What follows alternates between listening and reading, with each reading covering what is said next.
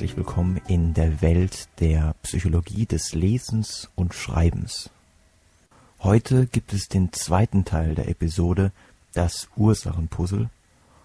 Und während wir uns im ersten Teil in erster Linie mit der Frage beschäftigt haben, wie groß ist der Einfluss der Gene, das heißt, wie groß ist der Einfluss der naturgegebenen Voraussetzungen, so geht es jetzt in diesem zweiten Teil um die Frage, welche Umweltfaktoren sind es, die dazu führen, dass massive Lese- und Rechtschreibschwierigkeiten auftreten.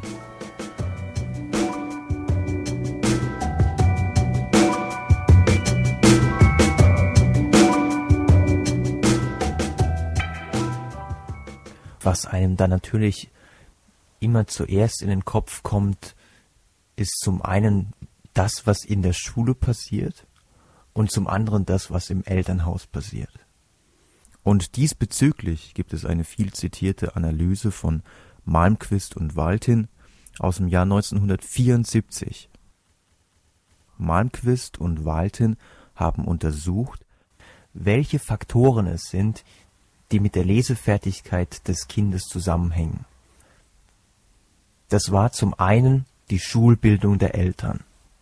Also wenn die Eltern gebildeter waren, dann war das Kind besser im Lesen. Dann die Zugehörigkeit zu einer bestimmten sozialen Gruppe. Die Zahl der Bücher im Haus. Das geschätzte Gesamteinkommen der Eltern. Also umso mehr die Eltern verdienen, desto besser war das Kind im Lesen interessanterweise auch noch die Zahl der Zimmer im Haus und die Möglichkeit des Kindes, über ein eigenes Zimmer zu verfügen. Für die Schule fanden sie heraus, dass es einen Zusammenhang gibt zwischen dem Alter des Lehrers und den Lesefertigkeiten der Schüler, die von ihm unterrichtet wurden, und dass die Schüler von den Lehrern, die schon mehr als zwölf Dienstjahre auf dem Buckel hatten, dass diese Schüler besser waren als die Schüler von Lehrern, die noch keine zwölf Jahre unterrichtet hatten. Wenn Sie jetzt bei sich denken, hey, da liegt doch die Lösung direkt vor uns. Wir müssen doch einfach nur dafür sorgen, dass Kinder genügend Bücher daheim haben und dass sie über ein eigenes Zimmer verfügen, in das sie sich zurückziehen können, wo sie in aller Ruhe lesen können. Und zum anderen müssen wir nur dafür sorgen, dass unsere Lehrer gut genug ausgebildet sind, was das Beibringen von Lesen und Schreiben angeht. Dann sind doch all unsere Probleme gelöst. Wenn Sie das jetzt denken, dann muss ich Ihre Euphorie leider bremsen. Denn es war eine Analyse von Korrelationen, also von reinen Zusammenhangsmaßen. Und nur weil es einen Zusammenhang zwischen zwei Faktoren gibt, heißt es noch lange nicht, dass dieser Zusammenhang auch kausal bedingt ist. Also dass das eine die Ursache für das andere sein muss. Das heißt, so ein Faktor wie zum Beispiel die Schulbildung der Eltern, der Zusammenhang zwischen diesem Faktor und der Lesefertigkeit des Kindes könnte ja auch dadurch zustande kommen, dass die Eltern, weil sie eben aufgrund ihrer genetischen Disposition sehr gute Voraussetzungen mitbekommen haben für das Lesen und für das Schreiben, dass diese Eltern deswegen eine hohe Schulbildung erreicht haben. Und die Schulbildung wäre dann eben nicht der Grund für die gute Lesefertigkeit der Kinder, sondern erneut die gute genetische Ausgangslage, die an die Kinder weitergegeben wird. Das heißt, wir müssen extrem vorsichtig sein, aufgrund solcher Studien voreilige Schlüsse zu ziehen. Natürlich ist es einleuchtend, dass die Zahl der Bücher im Haus sich positiv auf die Lesefertigkeit des Kindes auswirkt. Aber deshalb ist es sicherlich nicht damit getan, einfach 20 Bücher zu kaufen, sie dem Kind hinzustellen und, zu sagen, ja, hier, das musst du lesen. Wenn man dann selbst zwei Minuten später hingeht und den Fernseher anmacht. Also auf die Art und Weise funktioniert es bestimmt nicht. Auf den Fernseher kommen wir auch gleich noch zu sprechen, aber vorher noch ganz kurz zu der Frage, ob es hilft, die Lehrer einfach noch besser auszubilden.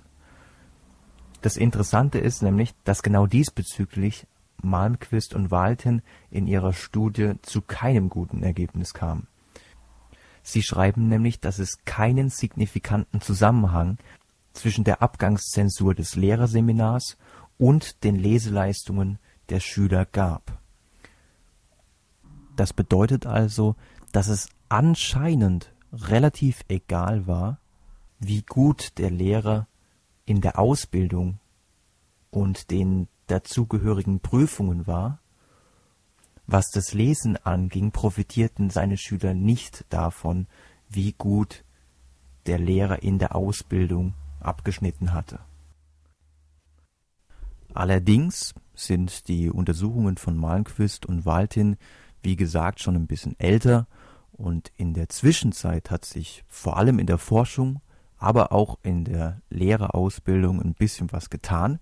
In neueren Untersuchungen, zum Beispiel in einer Untersuchung von McCutcheon und Kollegen aus dem Jahr 2002, hat sich der Versuch, den Lehrern etwas mehr über den Prozess beim Lesen und Schreiben Lernens beizubringen, als erfolgreich erwiesen.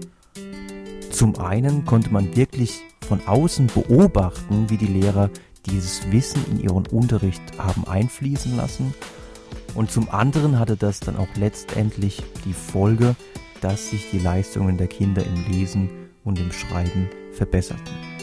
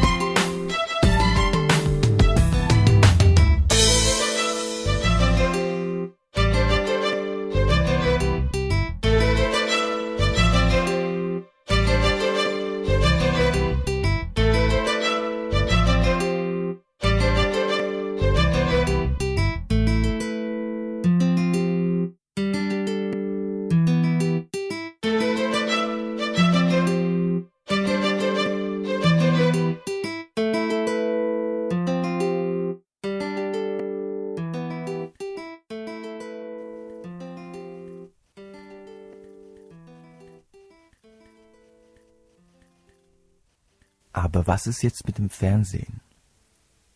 Macht das Fernsehen die Kinder dumm? Führt das Fernsehen zu den Lese- und Rechtschreibschwierigkeiten? Naja, das ist ja zumindest auch mal die Meinung des Ulmer Hirnforschers Manfred Spitzer, der nicht nur sagt, dass Fernsehen dumm macht, sondern Fernsehen macht ja auch noch gewalttätig und dick. Aber bleiben wir mal bei dem Fernsehen macht dumm das ist sicherlich eine bewusst überspitzte Formulierung von Herrn Spitzer, denn man kann nicht sagen, dass wenn jetzt jemand eine Stunde am Tag fernsieht, dass dann automatisch sein Intelligenzquotient den Bach runtergeht. Aber das hat Manfred Spitzer ja auch nicht behauptet. Und wie wirkt sich jetzt das Fernsehen auf die Lesekompetenz aus?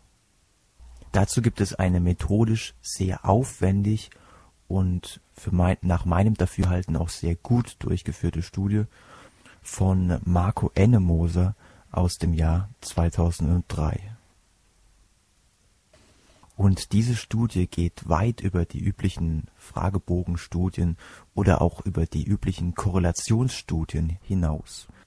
Denn der Fernsehkonsum von Kindern wurde hier durch ein Medientagebuch erfasst. Das heißt, die Kinder mussten in einem Viertelstundenraster immer wieder angeben, welche Person befindet sich gerade bei ihnen und welche Medien gerade genutzt werden.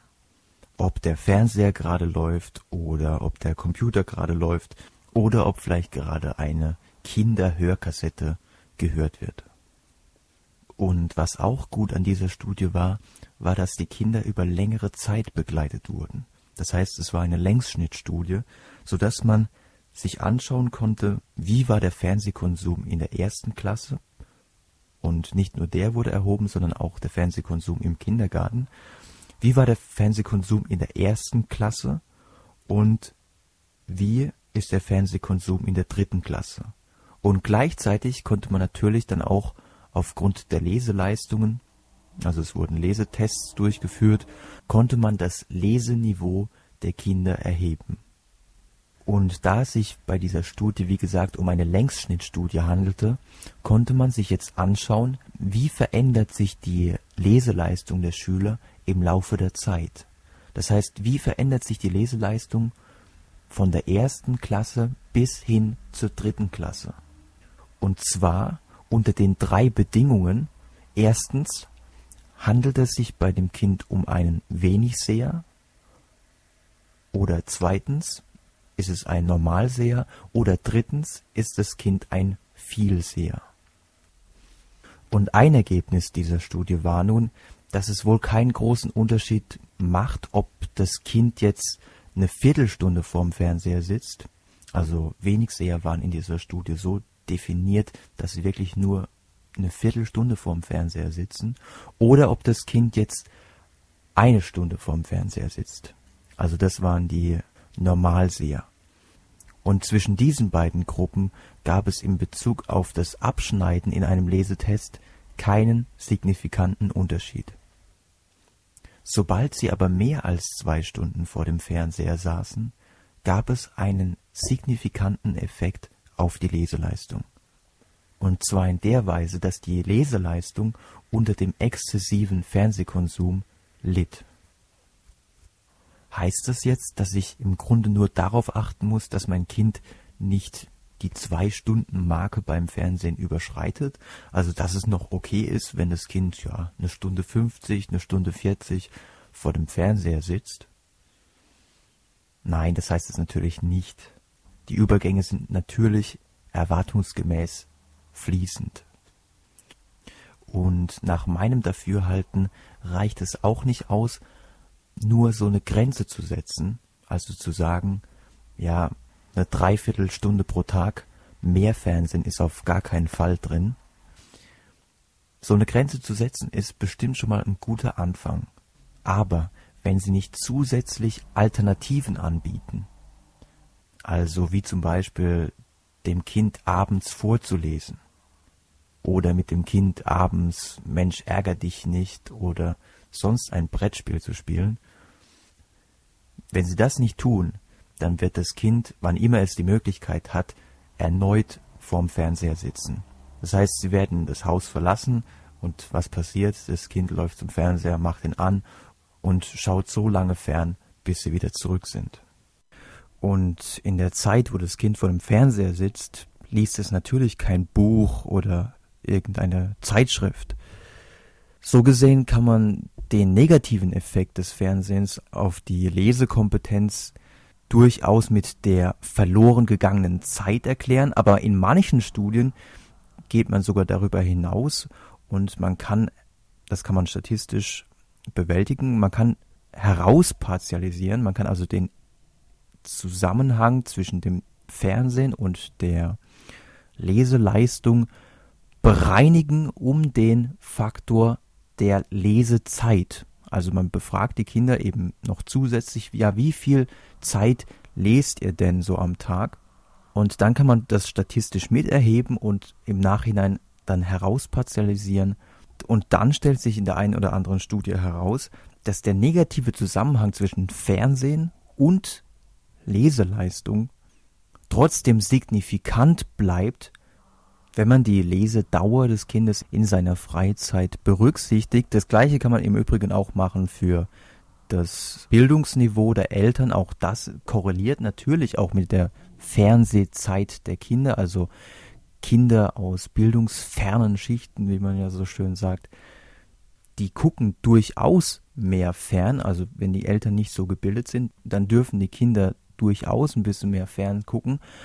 Aber auch das kann man miterheben und dann statistisch herauspartialisieren und auch dann bleibt noch der negative Zusammenhang zwischen Fernsehen und äh, Leseleistung beziehungsweise auch Schulnoten in mancherlei Hinsicht bestehen, so dass man vielleicht sogar davon ausgehen kann, dass es über diese verloren gegangene Zeit hinaus noch einen negativen Effekt des Fernsehens auf die Lese- oder, oder Sprachkompetenz des Kindes gibt, weil vielleicht das Fernsehen zu einer passiven Rezipientenrolle verführt. Also man lässt sich nur noch berieseln und sich berieseln lassen, ohne wirklich mit voller Aufmerksamkeit bei einer Sache zu sein, ist aus lernpsychologischer Hinsicht meistens nicht von Erfolg gekrönt. Also man muss schon konzentriert und vor allem auch aktiv sich mit einer Sache beschäftigen, um etwas zu lernen. Aber um nochmal auf die in Anführungsstrichen verlorene Zeit zu sprechen zu kommen, diesbezüglich gibt es ähm, eine Reihe von Untersuchungen, die wirklich ja schockierende, will ich schon fast sagen, Ergebnisse zutage gebracht haben.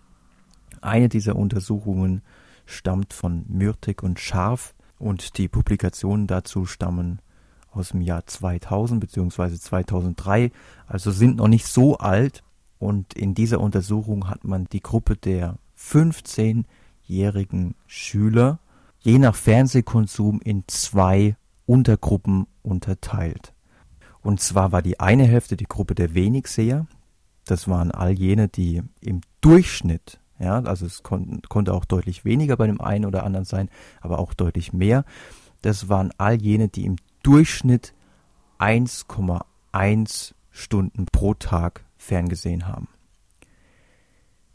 Die andere Hälfte der 15-Jährigen, also 50 Prozent der 15-Jährigen wurden als Vielseher kategorisiert und das waren all jene, die im Durchschnitt 3,3 Stunden pro Tag ferngeschaut haben. Und ich habe mal dann ein bisschen weitergerechnet, habe mir überlegt, ja, 3,3 Stunden pro Tag. Ähm, wie viel Tage sind denn das dann im Jahr?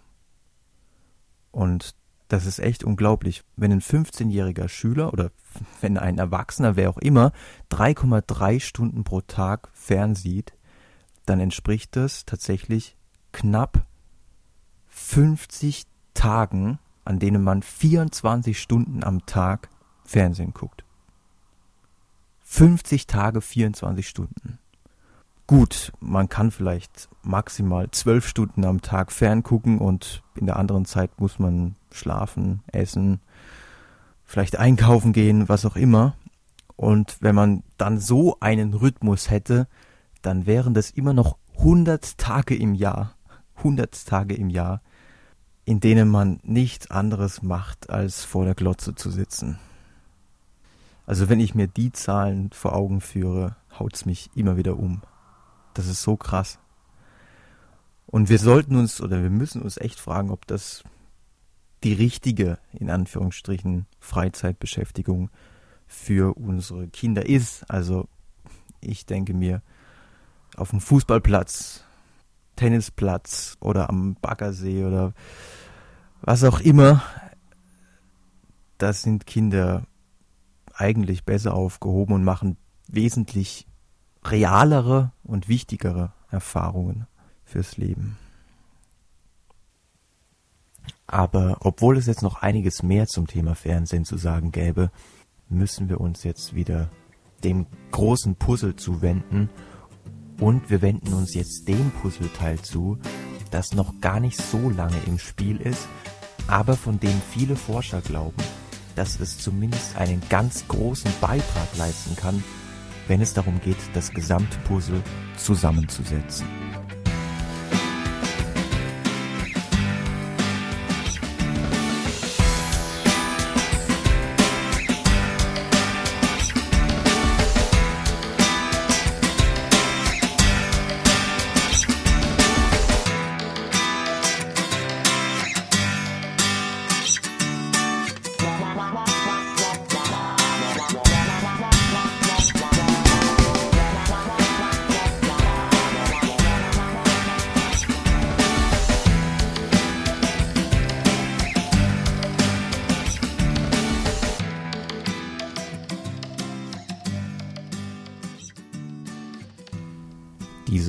Puzzleteil trägt die Aufschrift phonologische Bewusstheit. Ui, was ist denn das jetzt schon wieder? Phonologische Bewusstheit. Und ich muss ganz ehrlich sagen, als ich selbst zum ersten Mal diesen Begriff gehört habe, und das war in unserem Empiriepraktikum, also beim Empiriepraktikum, da muss man selbstständig eine Studie durchführen. Und wir haben eine Studie durchgeführt, wo wir schauen wollten, ob die Lehramtsstudenten im Laufe ihres Studiums besser darin werden, Schüler in Bezug auf ihre phonologische Bewusstheit einzuschätzen. Denn die phonologische Bewusstheit, das weiß man mittlerweile aufgrund von sehr vielen Studien, ist eine zentrale Vorläuferfähigkeit für das Erlernen des Lesens und des Schreibens. Von daher müssen Lehrer und insbesondere Grundschullehrer wissen, wie gut ihre Schüler in dieser phonologischen Bewusstheit sind. Und wir haben dann diese Studie durchgeführt und es kam dann raus, leider muss man sagen, wenngleich man das Ergebnis auch kritisch behandeln muss, weil unsere Stichprobe relativ klein war. Es kam dann raus, dass in Bezug auf die Einschätzung der phonologischen Bewusstheit von Schülern sich die Lehramtsstudenten im ersten Semester von Lehramtsstudierenden in einem höheren Semester kaum unterscheiden. Also man könnte sagen, dass wir festgestellt haben, dass zumindest was die Ausbildung dieser Fähigkeit angeht, das Studium den angehenden Lehrern relativ wenig bringt. Mindestens ein Gutes hatte die Studie aber, nämlich ich weiß jetzt ziemlich genau, um was es sich bei diesem mysteriösen Begriff der phonologischen Bewusstheit dreht. Man kann es eigentlich auch ganz gut aus diesem Begriff ableiten. Also phonologisch heißt, das hat was mit den Tönen, mit Lauten zu tun und Bewusstheit. Das heißt, inwieweit ist man sich der Töne, und es geht um die Töne und Laute von Wörtern, inwieweit ist man sich dieser Töne bewusst? Und inwieweit kann man auch mit diesen Lauten mental hantieren, damit man sich eventuell den Aufbau eines Wortes herleiten kann. Und von daher sehen entsprechende Aufgaben, die darauf abzielen, zu untersuchen, ob jetzt jemand eine gute phonologische Bewusstheit hat oder nicht, sehen dann so aus, dass man zum Beispiel sagt Katze und das Kind bzw. die Versuchsperson muss dann sagen, das ist die Aufgabe, wie hört sich der Begriff Katze an, wenn man den ersten Buchstaben weglässt? Die Antwort lautet ja ganz klar Atze. Wenn aber das Kind dann sagt Tatze, dann heißt es, dass das Kind noch nicht so richtig das Gespür für diesen Laut K und damit verbunden für dieses Wort Katze hat. Es ist sich also diesem Laut in dem Wort Katze noch nicht so richtig bewusst. Ein anderes Beispiel, um die phonologische Bewusstheit zu überprüfen, ist, dass man Fantasiewörter vorgibt, wie zum Beispiel Brotz und das Kind muss dann entweder dieses Fantasiewort Brotz buchstabieren, B-R-O-T-Z, oder es muss die Laute einzeln wiedergeben. Es muss also sagen B, R, O, T, Z. Wobei das T muss dann natürlich nicht unbedingt dabei sein. Das hört man ja auch nicht, wenn man das Wort zum ersten Mal gesagt bekommt. Das heißt, es würde reichen, wenn das Kind dann sagt B, R, O, Z. Brotz. Was auch immer das bedeuten mag. Also, es geht offensichtlich um das Gefühl des Kindes für die einzelnen Laute der Wörter. Und das wirklich Interessante ist jetzt, dass die Fähigkeit des Kindes, diese einzelnen Laute wirklich zu begreifen und sie benennen zu können, dass diese Fähigkeit wohl wirklich eine Vorläuferkompetenz ist für das spätere Lesen und Schreiben. Wobei es wohl mittlerweile Hinweise gibt, dass zumindest für den deutschsprachigen Raum gilt, dass ein Training dieser phonologischen Bewusstheit sich zwar positiv auf die Leistungen in der Rechtschreibung auswirken, aber was das Lesen angeht, da scheint die phonologische Bewusstheit eventuell in Hinsicht auf eine Förderung nicht das leisten zu können, was man sich erhofft hat. Und das wäre schon ein klarer Dämpfer, denn man hatte viel Hoffnung in diese Trainings gesetzt und diese Trainings werden auch schon vielerorts durchgeführt. Und wenn sich jetzt herausstellen würde, dass sie sich gar nicht so gut auf die Lesekompetenz der Kinder auswirken, dann, ja, das wäre schon eine herbe Enttäuschung. Nichtsdestotrotz ist die Forschung in diesem Bereich natürlich noch lange nicht abgeschlossen. Und nichtsdestotrotz ist die phonologische Bewusstheit noch immer so ziemlich die heißeste Spur, die man hat in Bezug auf die Entstehung von Lese- und Rechtschreibschwierigkeiten. Das sieht man auch daran, dass die phonologische Bewusstheit so ziemlich der wichtigste Einzelprädiktor ist, den man bis jetzt gefunden hat, um vorherzusagen, ob ein Kind später Lese- und Rechtschreibschwierigkeiten haben wird. Mithilfe der phonologischen Bewusstheit ist es möglich, schon im Vorschulalter oder zum Zeitpunkt der Einschulung recht gut vorherzusagen, die Trefferquote liegt bei etwa zwei Dritteln, recht gut vorherzusagen, welche Kinder zu einer Risikogruppe gehören. Und wenn man sehr früh weiß, welche Kinder gefährdet sind, dann kann man auch sehr früh Fördermaßnahmen einleiten. Und genau um diese Fördermaßnahmen geht es in der nächsten Episode.